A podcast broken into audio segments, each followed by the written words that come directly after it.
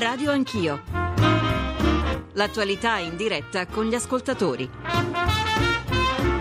Conduce Ruggero Po.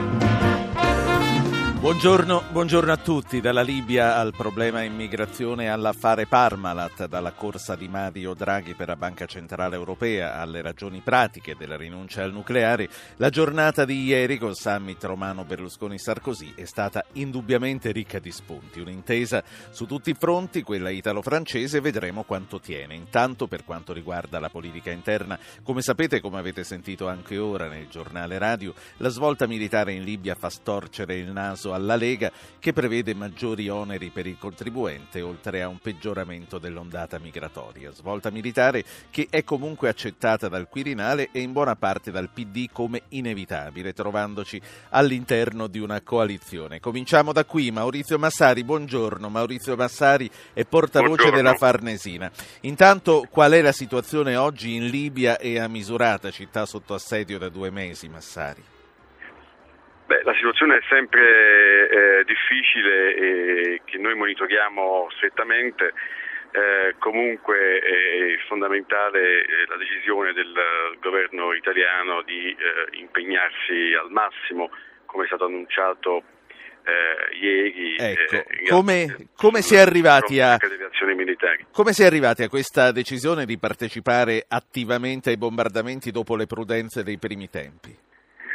Guardi, non si tratta in realtà di nessuna rivoluzione e cambiamento di posizione, è il naturale eh, sbocco di una posizione italiana che è stata costruita eh, in realtà sin eh, dall'inizio della crisi con un uh, progressivo impegno eh, a favore del, um, delle forze dell'opposizione democratica libica, il riconoscimento del Comitato Nazionale Transitorio eh, della Libia, eh, l'impegno umanitario, eh, l'impegno anche all'interno della Nato. Mancava quest'ultimo tassello e, e noi riteniamo che eh, fosse fondamentale eh, riempire anche quest'ultima casella sia per rispondere a quanto ci avevano richiesto il, le forze d'opposizione libica che noi abbiamo riconosciuto come unico interlocutore politico, sia naturalmente per venire incontro anche alle richieste della Nato, eh, proprio quella Nato che l'Italia ha voluto eh, mettere in campo per dare maggiore garanzia multilaterale sì. all'azione militare della comunità internazionale. Dottor Massari, però ha sorpreso un po' il timing di questo annuncio che è arrivato esattamente alla vigilia dell'incontro Sarkozy-Berlusconi a Roma. È un impegno che non era in nessun modo sulla bilancia del dare e avere italo-francese? Ma questo non è un, un impegno, eh, ripeto, dell'Italia eh, specificamente nei confronti della Francia. Eh, eh, ho detto appunto è una risposta alla, all'interlocutore politico che noi riconosciamo in Libia e, eh, alla, e alla Nato, all'alleanza nostra di appartenenza, che poi questo ci eh, associ eh, anche alla Francia pienamente, eh, tanto di guadagnato, è evidente che il, il peso internazionale dell'Italia eh, dipende anche da una stretta sinergia e coordinamento con i nostri principali partners europei e con gli Stati Uniti. Che cosa cambia concretamente nelle nostre azioni? Che cosa faremo da oggi, da domani che fino ad ora non abbiamo fatto? Ma guardi, eh, i dettagli eh, tecnici li lasciamo oh, poi alla, mm, eh, spiegare naturalmente con il, le dovute cautele di riservatezza alla, ai nostri militari. È evidente che ci saranno delle eh, non parliamo di bombardamenti, questo è evidente, parliamo di azioni eh, militari mirate che i nostri eh, mezzi, i nostri jet sono perfettamente in grado di svolgere che eh, dovranno aiutare a, mm, eh, diciamo la, la, la, battaglia diciamo, dei, dei, ribelli, dei, delle forze democratiche sul terreno, eh, sì. rafforzare le loro capacità di autodifesa, quindi saranno delle azioni molto mirate eh, non entriamo nei dettagli, e comunque con dei targets che saranno determinati dall'alleanza atlantica, comunque, NATO, quindi da una cornice multilaterale. Comunque ce l'ha chiesto, ve l'ha chiesto Gialiri, ve l'hanno chiesto i ribelli libici un intervento Ma di questo tipo? È evidente che un'aspettativa diciamo, delle, delle, forze democratiche della Libia, e ripeto, quelle forze democratiche che, eh, che noi abbiamo riconosciuto come unico eh, legittimo interlocutore politico eh, della Libia. Sarebbe stata una contraddizione eh, in termini eh, non venire incontro alle loro richieste. E ripeto, e poi c'è l'elemento fondamentale anche della nostra eh, solidarietà atlantica, la Nato ci garantisce come, come regole, come funzionamento multilaterale diciamo, delle operazioni eh, militari e questo insomma, è una sufficiente garanzia che tutto verrà fatto entro i limiti della risoluzione 1973 sì. questo è molto importante, queste azioni mirate sono uh, pienamente uh, nel mandato della risoluzione 1973 per proteggere i civili. Dottor Massari, un'ultima valutazione, sentendo le dichiarazioni di ieri per quanto riguarda Schengen, per quanto riguarda l'immigrazione, mi sembra di capire che questa revisione che abbiamo chiesto unitamente alla Francia e all'Europa sia a tutto vantaggio della Francia. Ah, questa è una eh, interpretazione che ho visto anche stamane sui giornali che eh, eh, onestamente mi lascia in, in, totale disaccordo per il semplice motivo Ma, che... Detta in soldoni, abbiamo... a noi che cosa ce ne viene in tasca? Guardi, noi abbiamo uh, um, uh, sviluppato un'iniziativa congiunta uh, al più alto livello dei due governi, il Presidente Sarkozy e il Presidente Berlusconi, sull'immigrazione per stimolare una maggiore azione dell'Unione Europea eh, in questo eh, settore così delicato, proprio perché il deficit di azione dell'Unione Europea e di azione di politica dell'Unione Europea non fa che eh, scaricarsi tensioni tra gli Stati membri. Quindi Italia e Francia hanno, hanno entrambe l'interesse a un'azione più incisiva dell'Unione Europea e abbiamo stabilito dei principi comuni in questa lettera dei due Presidenti. Quali sono questi principi comuni? La necessità innanzitutto di avere una, un accordo uh, mutuamente vantaggioso con i paesi della sponda sud del Mediterraneo che, eh, quindi più aiuti da parte dell'Unione Europea ma anche più responsabilità da parte di questi paesi. Abbiamo stabilito il principio anche della solidarietà eh, sì. eh, tra Stati membri dell'Unione Europea di fronte a dei flussi improvvisi di eh, eh, immigrati, quindi sarebbe questo il caso dell'Italia. Abbiamo stabilito il principio che Frontex dovrà essere più efficace nel controllo delle frontiere esterne abbiamo stabilito che vogliamo una politica comune eh, per quanto riguarda l'asilo. Eh, voglio dire, eh, sono eh, interessi eh, di entrambi i paesi, certo. non c'è un una vittoria francese o una sconfitta italiana come non c'è una, una vittoria e una sconfitta francese. Abbiamo eh, fatto un'azione comune nel reciproco interesse. Dottor Massari, grazie. Maurizio Massari, portavoce del Ministero degli Esteri. Grazie.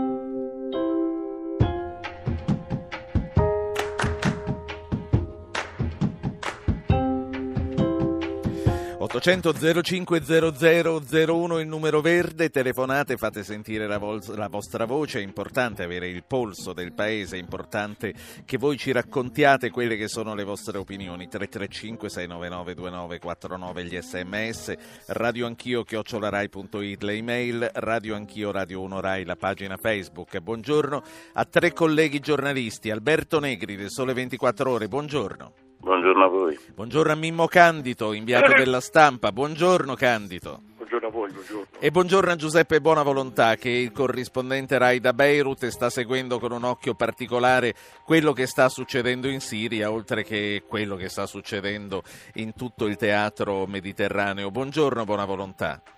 Buongiorno a voi da Beirut. Innanzitutto con te vorrei aprire una brevissima parentesi su quello che sta succedendo in Siria, perché i riflettori sono tutti puntati sulla Libia, ma in Siria le cose non vanno bene. Eh, direi che vanno decisamente male almeno da cinque settimane. Allo stato eh, delle cose rimane ancora assediata ormai da tre giorni la città di Deraa che è una città del sud al confine con la Giordania, eh, la popolazione senza luce, senza acqua, senza i rifornimenti alimentari, neppure la possibilità di seppellire eh, i morti, le vittime delle violenze eh, passate del, de, dei giorni scorsi da parte delle forze speciali, che, eh, le quali forze speciali hanno eh, circondato ieri anche la città di Bagnas, che invece è sulla costa eh, mediterranea, e un sobborgo, Duma, un sobborgo della capitale, sono stati fatti numerosi arresti, per dirla in sintesi sintesi a tutt'oggi in cinque settimane di eh, violenze da parte del regime ci sono, sono, si contano almeno 400 morti. Questo per quanto riguarda l'aggiornamento, ora a tutti chiedo le valutazioni anche su quello che è il nostro impegno nella coalizione per quanto sta succedendo in eh, Libia. Alberto Negri, un impegno che sarà totale da questo punto in poi, lo sappiamo anche sul fronte dei bombardamenti. È una svolta secondo te Negri che sarà determinante? Ma io penso che sarà più determinante forse eh, quello che accadrà sul campo, cioè forse più decisivi dei bombardamenti potrebbero essere gli spostamenti che ci potrebbero essere all'interno del campo di Gheddafi, eh, riguardo per esempio delle possibili defezioni dentro le forze di sicurezza, possibili cambi di campo eh, delle tribù da una parte all'altra, probabilmente la riunione che ci sarà il 5 maggio del gruppo di contatto che dovrebbe dare maggiori finanziamenti e soldi al, al, Consiglio transitorio di Bengasi potrebbe essere addirittura più efficace dei bombardamenti stessi. Insomma, comprarsi le tribù forse è più facile che non sloggiare Gheddafi con i bombardamenti. Mimmo Candido, tu, la stampa, tu fino a pochi giorni fa eri a misurata. Com'è la situazione che hai lasciato? Ma la situazione, qualcuno mi chiede, ma è davvero come si vede? Beh, perché dovrebbe essere diversamente? La situazione è drammatica al limite della tragicità.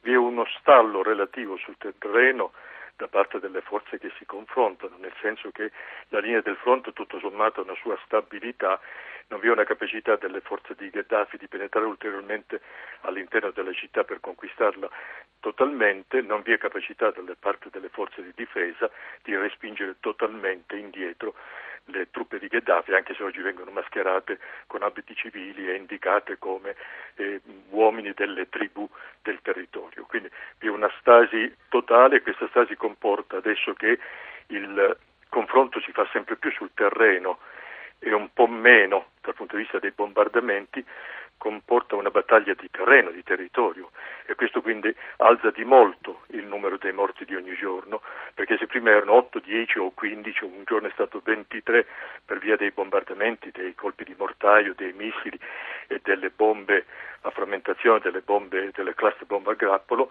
beh oggi che si è sul terreno, quindi uomo contro uomo, piccola formazione contro piccola formazione, purtroppo il numero dei morti sale moltissimo, è arrivato l'altro giorno addirittura sì. a 50, perché così si muore in guerra, quindi la situazione è assolutamente drammatica, mentre dal punto di vista dei rifornimenti, così mi è stato detto, ho cercato di fare una valutazione io stesso sul territorio insieme ai colleghi degli altri paesi, mi pare che vi sia fino a questo momento una buona capacità di resistenza. Mi dicono che le scorte alimentari, le scorte mediche, l'acqua sono sufficienti ancora per più di un mese, anche se in una condizione di penuria estrema e come tutti possono immaginare in condizioni di sì.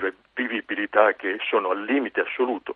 Ci sono famiglie che si sono ritirate dalla linea del fronte per essere un pochino più protette, ora si assommano, si riempiono nelle case dei parenti o degli amici, nessuno esce fuori strada perché il rischio delle bombe è, ovvi- è ovviamente altissimo e quindi vi è una condizione di vivibilità certamente che può continuare, ma ai limiti proprio della ai sopportabilità. Colleghi, ascoltiamo insieme la voce di un amico, di un ascoltatore, Nicola da Caserta. Buongiorno. Buongiorno e buongiorno anche a tutti gli ospiti suoi, dottor Po. No, io mm, anzitutto non entro diciamo, nel merito della eh, questione Libia che è di una complessità eh, gigantesca. Mi sono, sono limitato a, dire, a, commentare un po' la notizia che l'Italia eh, insomma, si è decisa anche a partecipare ai bombardamenti eh, sulla, sulla Libia anche se un bombardamento selettivo, io penso che diciamo, il bombardamento in sé ci potrebbe anche stare, tenuto conto che, della risoluzione del Consiglio di sicurezza. Eh, cioè, quello però che mi, dire, mi, ha reso un po' eh, sì, sorpreso anche, eh, cioè io mi chiedo, ma insomma a livello internazionale pure, l'Italia come fa a essere capita se insomma, fino a due o tre mesi fa insomma, c'è stata questa questa cosa nei Certo, confronti questa- di- de- della Libia a livello così, così Questa è una valutazione che faremo anche successivamente con gli ospiti politici, ma è importante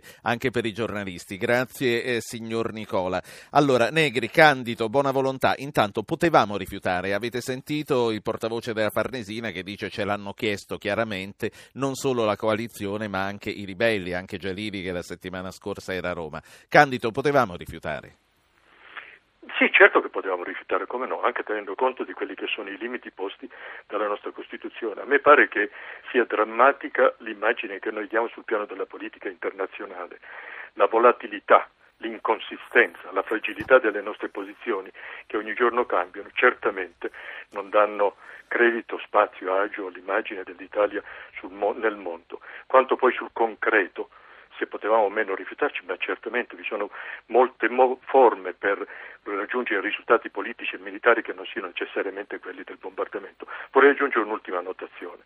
Le parole del Presidente sono piuttosto, piuttosto ambigue quando egli Sì. dice che noi non useremo bombe a grappolo. Fa lasciare- fa immag- Anzitutto questo non possiamo farlo perché abbiamo firmato la Convenzione internazionale Sì. che proibisce l'uso delle bombe a grappolo, ma nello stesso tempo lascia capire che altri paesi le abbiano usate e questo è drammatico per Certo. la valutazione che si possa dare sull'intervento militare Certo. laggiù. Questa come prima notazione.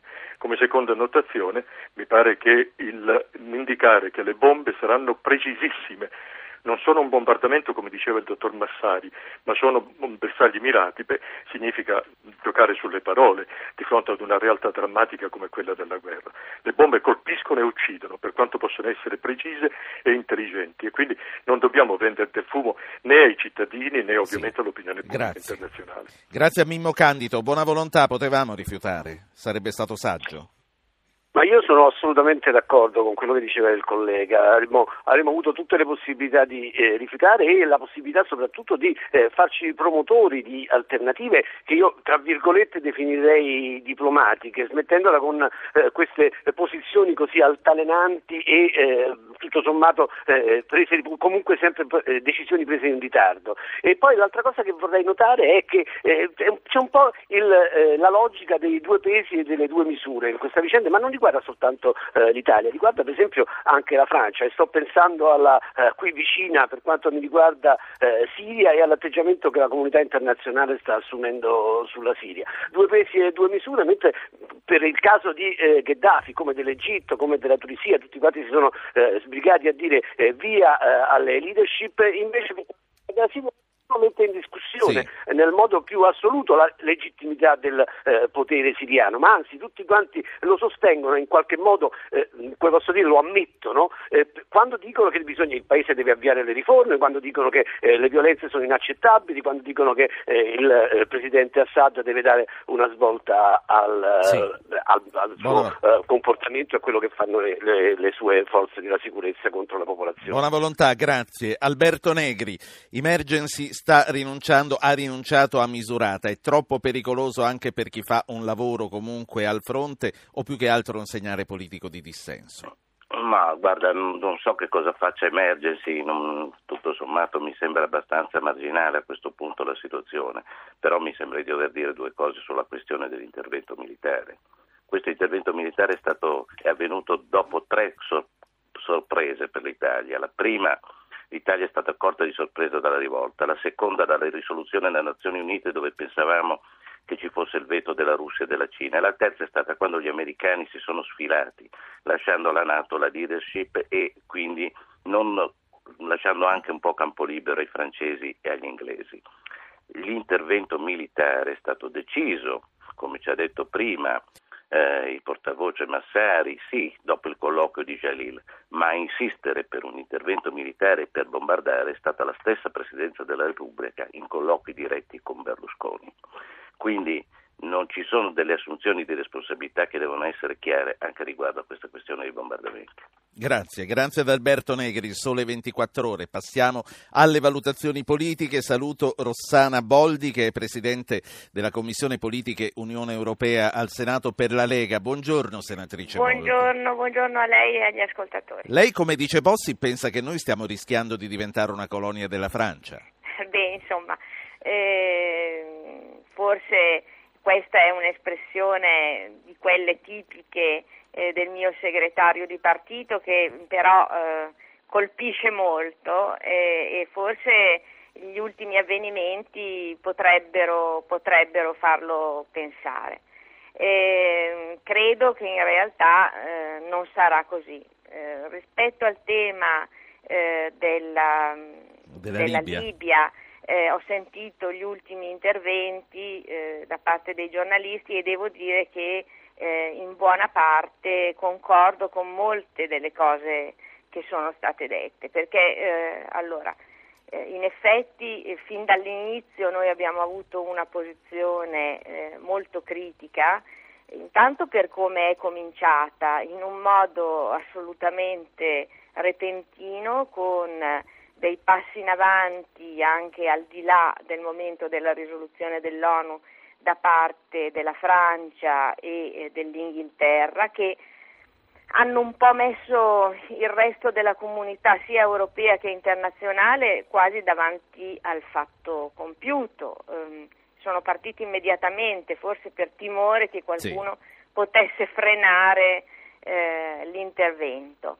Um, con uh, delle caratteristiche, insomma, non possiamo negarci che sullo sfondo di questo intervento fatto in questo modo in Libia e non fatto per altri paesi. Si citava adesso la Siria, tra l'altro i, diciamo, i ribelli siriani hanno proprio chiesto aiuto ieri alla comunità internazionale, non mi pare che fino a questo momento abbiano avuto grande ascolto, però dicevo non possiamo dimenticare che per quello che riguarda la Libia sullo sfondo c'è eh, eh, che incombe pesantemente eh, la questione delle grandissime ricchezze energetiche che ha questo Paese.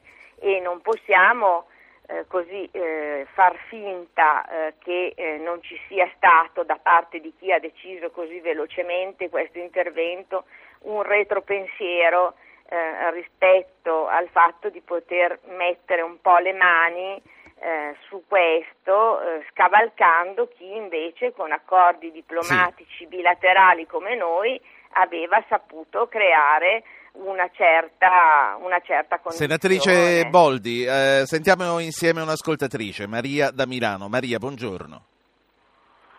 Signora Maria. Ah, è Mario. Mario, Mario mi perdoni, non lo Prego, farò mai buongiorno. più. E tocca a lei parlare. Eh, stavo leggendo male, sì. No, no, eh, brevi, brevi, cose. Qui l'Italia è stata trascinata in una vicenda e, e purtroppo però eh, lo sbaglio iniziale è stato di non aver coinvolto subito la Nato, ma che ogni paese, Francia, Inghilterra e anche un po' l'America è andata per conto suo. Una missione sotto il cappello Nato, bene o male, ha una certa organizzazione, l'abbiamo visto in Serbia nel, nel, nel 99.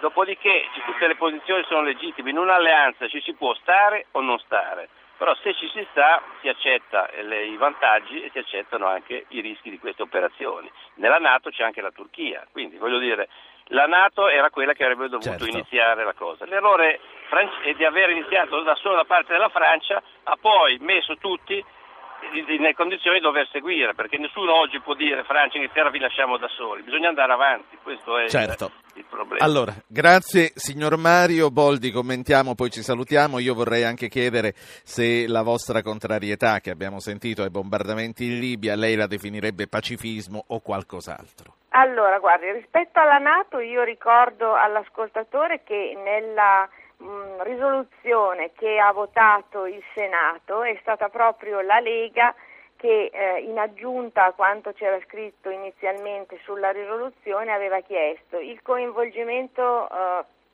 della Nato, una mh, ma- maggiore efficacia dei pattugliamenti eh, delle coste eh, del Nord Africa e eh, ehm, la possibilità di eh, avere un burden sharing eh, rispetto ai profughi che sarebbero arrivati.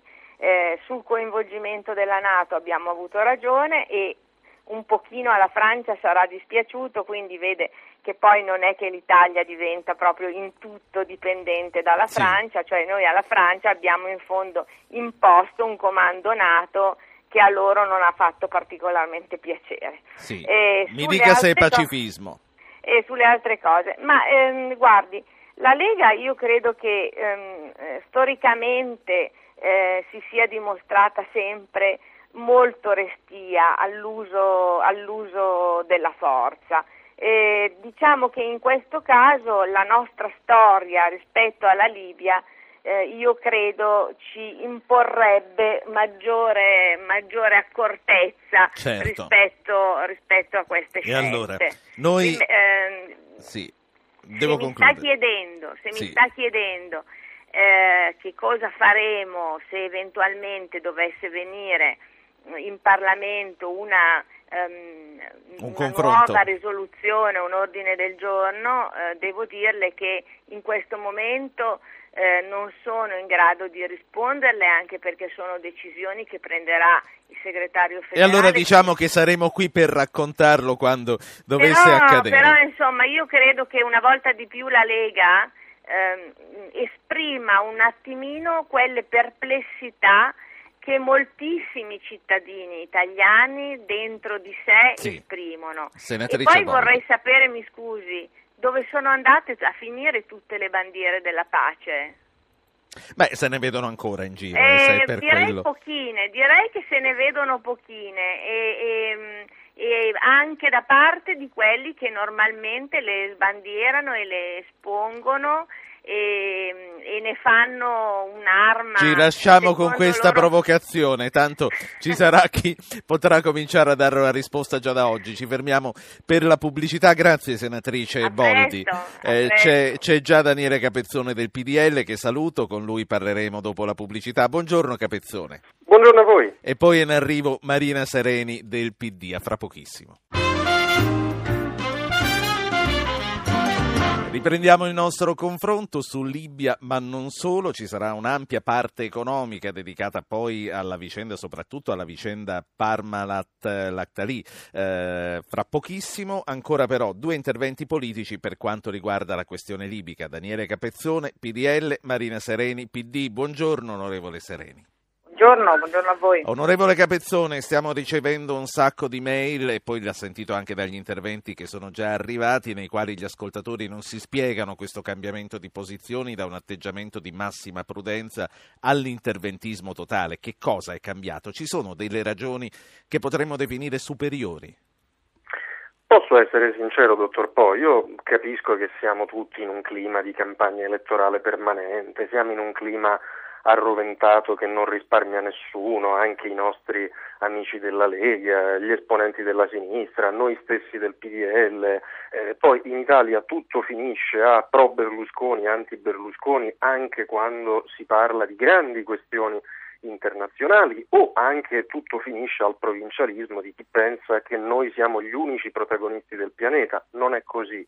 Io credo se possiamo sfebbrare un attimo, se possiamo uscire dal derby permanente, se vogliamo fare un dibattito sereno, serio, non provinciale, dovremmo riconoscere che in questa vicenda libica e non solo, tutta la comunità internazionale ha avuto incertezze, passi avanti, passi indietro, diciamolo con franchezza, ci sono paesi che hanno fatto in avanti, ci abbiamo messo più di un mese, più di un mese, una follia per fare quella no-fly zone che subito invece sarebbe stata necessaria per proteggere le popolazioni civili. Eh, Francia e Inghilterra inizialmente si sono mosse, diciamo, per difendere i loro legittimi interessi, eh, correndo un po' troppo in avanti. Tutto il mondo ha guardato al grande sommovimento di libertà in corso nel mondo arabo, anziché come dovevamo fare, come una grande opportunità. Io sono tra coloro che considerano anche la Siria e l'Iran due regimi insopportabili e noi dovremmo stare sempre dalla parte della gente che cerca libertà e democrazia e invece abbiamo guardato tutto questo solo in termini di rischio immigrazione che c'era ma non era Sì. solo questo, quindi siamo seri e sereni su questo. L'Italia anche qui, leviamoci un attimo le casacche di partito, le maglie azzurre le maglie rosse. L'Italia aveva il compito più difficile di tutti quanti, è una guerra nel giardino di casa nostra. Avevamo il rischio immigrazione con l'Europa che in buona misura ci ha lasciati soli. Avevamo dei contratti da difendere, delle imprese italiane da difendere, posti di lavoro, risorse. Avevamo uomini anche italiani lì con rischi molto gravi e molto pesanti. Ci siamo mossi con responsabilità, Abbiamo chiesto la Sì. Nato e l'abbiamo ottenuta. Abbiamo sollecitato, e ieri è un successo, un maggiore coinvolgimento dell'Unione Europea. Oggi anche la Francia, anche altri paesi lo dicono. A me piacerebbe davvero, lo dico, mi rendo conto che sembra ingenuo dirlo in piena campagna elettorale. Leviamoci un attimo le casacche. Onorevole Capezzone, sentiamo un ascoltatore, Andrea da Baiano in provincia di Avellino. Signor Andrea, lei la casacca come ce l'ha, rossa o azzurra? Eh, Io sono senza colori per il momento. Ottimo, ottimo. Vita difficile per i senza colore. Signor Andrea, Eh, dica. beh, ho, avuto le mie idee politiche e adesso, insomma, con i cambiamenti in atto devo cominciare a ripensare Sì. le mie cose. Vada con il suo intervento. Ecco, eh, allora io voglio dire questo sulla guerra in Libia. Il Consiglio dei Ministri si era dichiarato con un ordine del giorno contro i bombardamenti sulla Libia e Berlusconi ha tenuto ferma questa posizione fino all'incontro a Roma venerdì scorso con John Kerry, a cui è seguito il suo cambiamento di rotta. Questa decisione personale di Berlusconi ha determinato, secondo me, quella svolta politica che fa sparire ogni pur minima diversità italiana dal comportamento di Francia, Inghilterra e USA sulla guerra in Libia, mentre ci fa rompere i rapporti di collaborazione e Sì. sviluppo con il Nord Africa, cu- cui, eh, che avviati da anni. Sì. Da qui credo che per il nostro paese i danni prodotti dalla guerra saranno maggiori dei guadagni. Grazie, grazie. Allora, in parte gli ha già risposto Capezzone. Un- un'ultima valutazione su Sì, quello che ha detto il Posso nostro... dire, io saluto l'ascoltatore, capisco alcuni dei suoi timori, però davvero anche qui l'isolamento rispetto al mondo arabo ce l'avremmo avuto o ce l'avremmo se non avessimo compreso e non comprendessimo il grande movimento di libertà che c'è. Insisto, questa è un'occasione in cui tutta l'Italia può camminare insieme. Il Presidente della Repubblica Napolitano che ha detto cose sagge e condivise da tutti, il centrodestra, anche il centrosinistra. Io davvero invito la mia parte e anche gli amici della Lega a non fare sortite Sì. che hanno un po' di sapore di differenziazione da campagna elettorale, ma anche la sinistra. Non è possibile che ogni volta che parliamo di fatti epocali, quello che sta accadendo ha il valore della caduta del muro di Berlino e loro Berlusconi, Berlusconi. E allora, Berlusconi. passiamo, passiamo alla sinistra. Sentiamo la sinistra. Marina Sereni, PD. Intanto sulla Libia il PD mi sembra di capire che sostanzialmente accetta l'impegno totale. Ma guardi, noi lo abbiamo detto sin dall'inizio, eh, è una situazione, Capezzone l'ha descritta eh, a modo suo ovviamente, è una situazione eh, che davvero ha preso, eh, ha preso alla sprovvista la comunità internazionale, ma l'Italia nella comunità internazionale avrebbe dovuto e potuto eh, giocare un ruolo diverso proprio perché stiamo parlando della Libia, stiamo parlando di un paese con cui il nostro ha avuto eh, rapporti storicamente molto stretti e molto forti. Noi siamo stati timidi a sostenere le ragioni delle rivolte che chiedono democrazia e libertà in Nord Africa, siamo stati timidissimi, addirittura spaventati all'idea che il povero Gheddafi potesse essere cacciato e poi quando abbiamo aderito alla risoluzione 1973 e alla missione internazionale lo abbiamo fatto eh, con una specie di retropensiero, ci stiamo ma non ci stiamo. Questo non è il modo per contare. Eh, in una missione internazionale di questa complessità Naturalmente l'uso della forza è sempre l'ultima, eh, l'ultimo strumento che la comunità internazionale deve eh, pensare di adoperare per proteggere i Sì. civili, ma tant'è, noi siamo arrivati all'uso della forza e non si può dire ci stiamo ma noi non ci stiamo, perché questo è il modo migliore per condannare Certo. il nostro paese all'irrilevanza. Prima, prima di passare un ascoltatore, mh, mi riferisco alla senatrice leghista che ha parlato prima e eh, che mh, diceva non sappiamo ancora cosa faremo nel caso di un passaggio parlamentare. Ecco, non rischiamo sereni di arrivare al paradosso di un governo che potrebbe vacillare sotto il fuoco amico e potrebbe sempre al condizionale salvarsi proprio con il sostegno del maggiore partito di opposizione? Guardi, noi non vogliamo eh, dire, fare di una questione internazionale di questa portata una eh, minima questione di campagna elettorale. Il problema è che c'è una parte della maggioranza, la Lega, ma se mi consente anche altri esponenti del governo hanno preso le distanze da questa decisione di Berlusconi che sta facendo invece campagna elettorale su questo. Allora noi vogliamo chiarezza, vogliamo che ci sia un'espressione chiara della volontà del Parlamento vogliamo che il governo si presenti possibilmente compatto. Non è interesse dell'opposizione avere un governo che gioca a fare certo. tutte le parti in commedia. Ecco, noi, vog- noi, ci assumiamo le nostre responsabilità, siamo consapevoli che questa è una decisione complessa, difficile, probabilmente non popolare, eh, però non possiamo come dire, consentire che ci sia chi su questo fa semplicemente campagna. Sentiamo, allora, sentiamo un ascoltatore al volo, poi ci salutiamo. Lorenzo da Milano, prego. Eh, buongiorno a tutti. È Buongiorno. un intervento, scusate, abbastanza difficile perché non vorrei eh, essere considerato con una casacca piuttosto che con un'altra. Eh, se, io però la penso proprio così. Secondo me l'asse Berlusconi-Sarkozy è un grosso problema per l'Europa perché noi abbiamo bisogno di persone che ogni tanto cambino paio di occhiali e si mettono a guardare anche con eh, la visione degli altri. Eh, tutto sommato penso anche che in una trattativa di questo genere possa essere entrate mischiate in un minestrone le bombe sulla Libia con eh, la candidatura di un nostro rappresentante alla Banca Europea, con eh, le porte aperte per l'OPA Sì.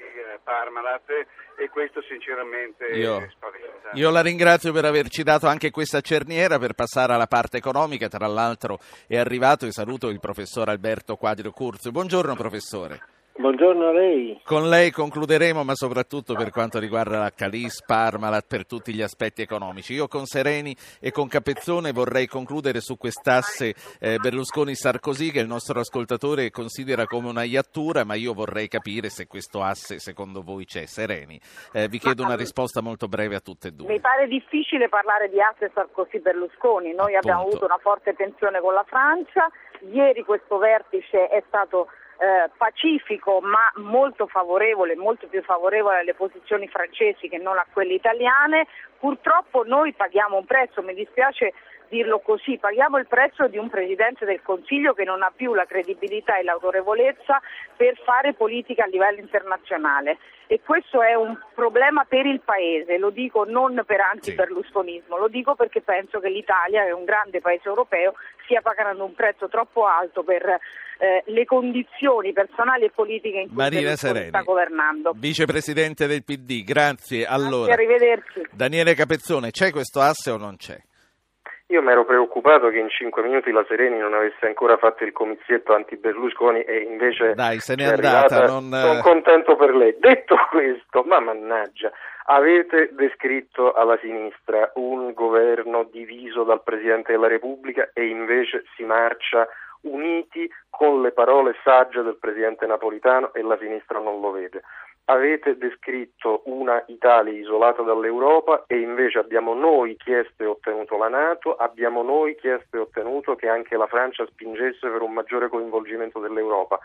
Per una volta smettiamola di litigare su questioni eh, internazionali che sono grandi, ci sono questioni su cui i grandi paesi vedono maggioranza e opposizione unite. A me dispiace, lo dico davvero, leviamoci le casacche, a me dispiace che su una grande questione come questa tutto finisca pro Berlusconi e anti Berlusconi. Questo secondo me è un brutto messaggio da parte della sinistra Speriamo italiana. allora. Litighiamo, litighiamo sulle altre cose, ma su questo lavoriamo insieme per il bene del paese e anche per dare una mano a chi cerca la libertà nel mondo arabo che rischia molto più di noi che stiamo in poltrona. Speriamo allora in un futuro senza casacche, questo farebbe bene davvero a tutti. Grazie all'onorevole Daniele Capezzone, portavoce del PDL. Alla prossima Capezzone, a presto. Grazie. Professor Quadro Curzio, professore di economia politica delle istituzioni all'Università Cattolica di Milano. Quest'ultimo quarto d'ora di trasmissione ce lo teniamo tutto per noi perché lei ci sono molte cose che ci deve aiutare a capire, cominciando dai contorni della vicenda Parmalat che è destinata ormai a finire totalmente in mano francese. Che cosa, che cosa sta succedendo e che cosa succederà?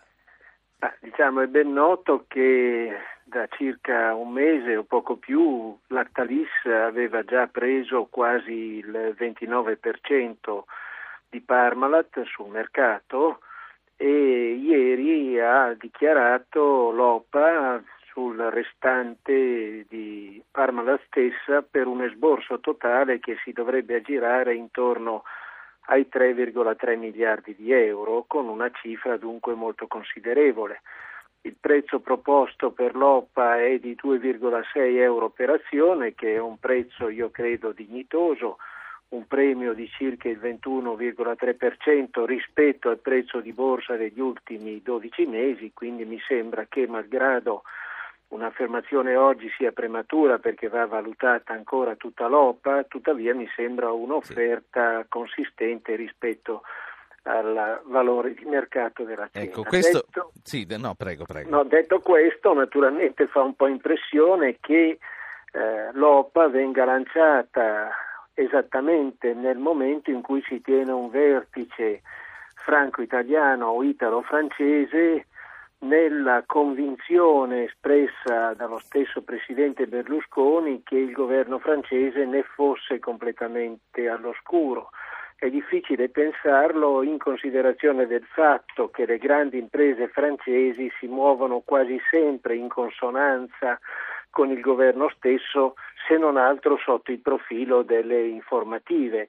E d'altra parte un intervento delle dimensioni che dicevo prima mi sembra difficile che avvenga all'insaputa quantomeno certo. del ministro Professore. dell'economia francese. Leggevo oggi sul Sole 24 Ore Antonella Olivieri che scrive debito francese però si pagherà alla romana. Quali saranno le conseguenze per i risparmiatori e per i contribuenti italiani? Ma io credo che eh, nel contesto attuale l'offerta, che ripeto dovrà essere adeguatamente valutata secondo le procedure previste, sia una offerta consistente ed accettabile. Detto questo, io credo che se l'Italia fosse stata in grado, con operazioni di mercato, di porre in essere un sistema di aziende che valorizzassero la nostra filiera lattiero-casearia, che è una grande e importante filiera anche del Made in Italy sarebbe stata una buona cosa, così come credo che l'idea del ministro dell'economia Tremonti fosse proprio quella di stimolare delle aggregazioni tra banche e imprese private italiane per arrivare a mantenere questa filiera che non è protezionismo perché il protezionismo è tutt'altra fattispecie ma è l'intendimento ehm, di mantenere una filiera importante per il Made in Italy. Noi abbiamo un forte eh, sistema agroalimentare che caratterizza il Made in Italy stesso e che in tal modo viene certamente sì. indebolito. Ce lo ascoltiamo un amico, Enzo da Napoli, prego. Buongiorno. Buongiorno. Senta, io penso che eh, il rapporto con eh, i francesi sia molto difficile. Io sono un agente di commercio e tratto da 30 anni circa i prodotti francesi in, nella nostra regione, nella Campania.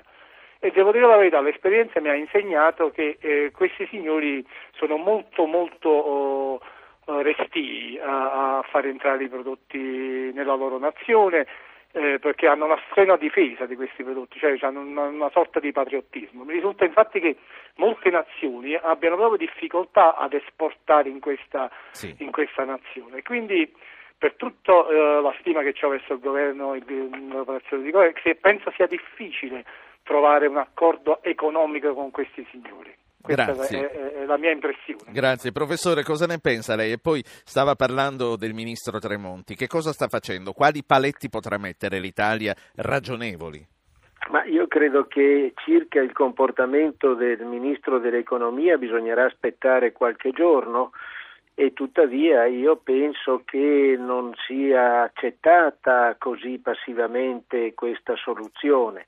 Naturalmente bisogna tener conto che siamo nell'Unione Europea e dobbiamo rispettare delle regole di mercato e tuttavia io credo che ci siano ancora dei margini per una trattativa che potrebbe spostare eventualmente anche su altre tematiche aziendali dove la Francia è molto interessata ad acquisire delle maggioranze in Italia un bilanciamento e questo credo sia compito di un ministro dell'economia che sa certamente il fatto suo anche perché è abituato a delle durissime trattative economiche nel contesto di Eurogruppo e di Ecofin dove i ministri hanno e devono manifestare non solo delle competenze politiche ma anche delle competenze sì. tecniche. Detto questo, ritornando all'osservazione che faceva prima l'ascoltatore, bisogna effettivamente rilevare che non è facile operare in Francia, da un lato perché la popolazione francese è molto orgogliosa e questo è anche un pregio e quindi tende molto ad acquistare i propri prodotti e quello è una libera scelta. Nessuno può può precludere ad una popolazione di essere, eh, di privilegiare i propri prodotti e da un altro lato perché effettivamente anche le imprese italiane che qualche volta hanno tentato di fare delle acquisizioni in Francia hanno trovato molte Professore, difficoltà. Eh, dopo le voglio, le voglio chiedere eh, qualcosa sul business nucleare perché è una questione che abbiamo lasciato fuori fino adesso ma è di assoluta attualità. Prima però per concludere velocemente con Parmalat le cito Sergio che ci manda una mail da Napoli e dice credo che la vicenda Parmalat evidenzi come il sistema bancario italiano travalichi i suoi compiti istituzionali invece di finanziare le piccole e medie imprese per una crescita comune tentano speculazioni societarie entrando in concorrenza con il sistema imprenditoriale editoriale stesso. E poi c'è Andrea da Torino che dice: È vero che ci sono segreti sui bilanci della Lactalis e la stessa farà come la Fiat negli Stati Uniti, restituirà gli aiuti all'Italia. Per quanto riguarda la prima, la prima tematica che l'ascoltatore sollevava, e cioè eh, la, anzi in verità la seconda, Lactalis eh, è una società non quotata e come tale eh, i bilanci non sono sottoposti a quelle regole di tutte le società quotate. Per quanto riguarda la restituzione, eh, non, non, mi è chiaro esattamente il significato della domanda. Io gliel'ho letta paro quindi, paro. Ma... Ecco, e quindi non sono in grado di avventurarmi Speravo... in una risposta tentativa. Speravo che lei afferrasse un po' meglio il significato. Allora, io vorrei tornare adesso perché ci mancano comunque sei minuti. Abbiamo parlato con molta calma, ma l'orologio intanto, la clessidra è andata avanti. Come valuta, insomma, la resistenza del governo a rinunciare al nucleare, nonostante le diciamo diciamo, cause di forza maggiore, eh, da quali motivi economici è condizionata? Che cosa significherà, cioè in soldoni, la marcia indietro e che cosa significherà nei rapporti con Parigi? Enel aveva stabilito degli accordi sulla struttura di quattro centrali nucleari eh, dalla Francia stessa i termini contrattuali di questo accordo non li conosco esattamente, non so se prevedessero delle clausole risolutive frapposte da, da fattori di forza maggiore e quindi non sono in grado di dare una risposta. Per quanto riguarda tuttavia la eh, decisione del governo di eh, addivenire ad una norma che dovrebbe consentire il rinvio del referendum, e tuttavia nel contempo affermare che comunque il nucleare si farà mi sembra veramente una posizione contraddittoria perché eh, io credo che dopo eh, l'incidente così tragico eh, del Giappone sarebbe davvero meglio che la moratoria sul nucleare eh, fosse eh, adeguata a delle decisioni da prendere nel contesto europeo. Tra l'altro faccio notare che il ministro dell'economia Tremonti in più circostanze abbia parlato anche del debito sommerso del decommissioning, che vuol dire che molti paesi che hanno il nucleare dovrebbero dire esattamente quanto possa costare la uh, gestione dello smaltimento delle scorie e di tutto quello che ne è certo. conseguente. Quindi anche qui non vedo delle grandi consonanze tra il uh, governo in quanto tale e taluni componenti del governo stesso come il ministro dell'economia. Vorrei capire molto di più e molto meglio. In Noi... ogni caso mi sembra che nel contesto attuale la questione del nucleare debba essere riportata a livello europeo e debba essere presa una decisione a livello continentale, perché capisco anche che eh, taluno afferma, non senza qualche ragione, che essendoci delle centrali nucleari sui bordi dell'Italia, se si verificasse un incidente comunque noi ne avremmo sì. le conseguenze. E allora eh, torniamo alla, alla, guerra, al punto di partenza, tra l'altro del nucleare è mia intenzione continuarne a parlare con ospiti politici domani, vedremo se riusciremo a organizzare un dibattito fatto bene. Vorrei sentire Carlo da Torino e Giovanni da Varese, poi concludiamo. Eh, brevità a tutti. Carlo. Pronto, buongiorno a voi tutti. Ecco, la mia è un interrogativo che fa sorridere tanti e preoccupare molti. Cioè, visto che noi siamo in guerra, perché che, che significa? Sì, stiamo tranquilli a casa, però comunque siamo un paese in guerra. Se la Libia dovesse decidere di puntare sull'Italia, per esempio Lampedusa è abbastanza vicina, no? E quindi colpire con dei missili, quindi sarebbe un'azione di guerra. Non penso non credo che si, tra- si, pote- si può parlare di terrorismo, sì. ma peggio ancora, se nei migranti arrivano gente organizzata e poi fanno degli attentati in giro, noi come dobbiamo Signor Carro, le sue preoccupazioni sono molto importanti. Io la interrompo qui non peraltro perché stiamo parlando con un economista e comunque le sue preoccupazioni, e tra l'altro credo che siano condivise da molti ascoltatori. Giovanni da Varese, è un tema economico quello che eh lei sì, ci buongiorno, certo riguardare il tema economico, che sì. dico che la guerra in Libia comunque ci ha fatto aumentare in maniera esorbitante i prezzi dei carburanti alla benzina, oltre ai due centesimi per, per il teatro, se magari nessuno va neanche al teatro, quindi almeno dopo dieci, dieci pieni dovrebbero darti un biglietto di teatro o di cinema, visto che si tratta di incentivare la cultura. Volevo toccare anche il problema del nucleare, visto considerato che molto probabilmente la mossa de- della moratoria del governo è stata per rinunciare a, non, a, a togliere le tasse che ci sono già adesso per incentivi al nucleare. Quindi se riesce a far passare il referendum queste tasse continuano a rimanere perché comunque noi in Chiaro. maniera occulta Chiaro. stiamo pagando per incentivare come, e come, il governo non ci vuole come per il fotovoltaico e per il resto. Grazie al signor Giovanni. Allora, Quadro Curzio, vorrei finire con un commento a questi ascoltatori, ma anche chiedendole su, suo, su questa sua proposta che lei ha fatto recentemente di una banca per il Nord Africa nella quale mettano fondi sia gli europei che i medio orientali. Ma questo è un tema che Ho io due minuti che ho molto privilegiato perché ritengo che i capitali sotto sequestro del, della Libia, o meglio della famiglia Gheddafi in parte e della Libia in quanto Stato da un'altra parte, che sono capitali molto consistenti perché si stima che vadano da 100 a 200 miliardi di dollari, potrebbero essere molto utilmente utilizzati da un lato per andare incontro alle tragedie delle popolazioni colpite da questa guerra e da un altro lato per avviare dei programmi di sviluppo. Stamane mentre sentivo radio anch'io, se ho ben ascoltato, uno degli interventi è stato quello di un giornalista affermante che sarebbe opportuno cercare di conquistare l'opposizione al regime eh, libico, no, mi chiedo scusa, la, i, le tribù favorevoli sì, al regime lo diceva Mimmo Candido della stampa, esattamente, sì. attraverso l'utilizzo di risorse finanziarie. Ebbene, ci sono queste risorse finanziarie perché cioè, vuol dire pagandoli. Proprio, eh, diciamo così, questa sì. è l'ipotesi che è stata avanzata da Candido e che non mi sembra campata per aria, visto che sono sotto sequestro tutti i capitali libici da parte eh, della Unione Europea, ma anche in seguito alla risoluzione delle Nazioni Unite.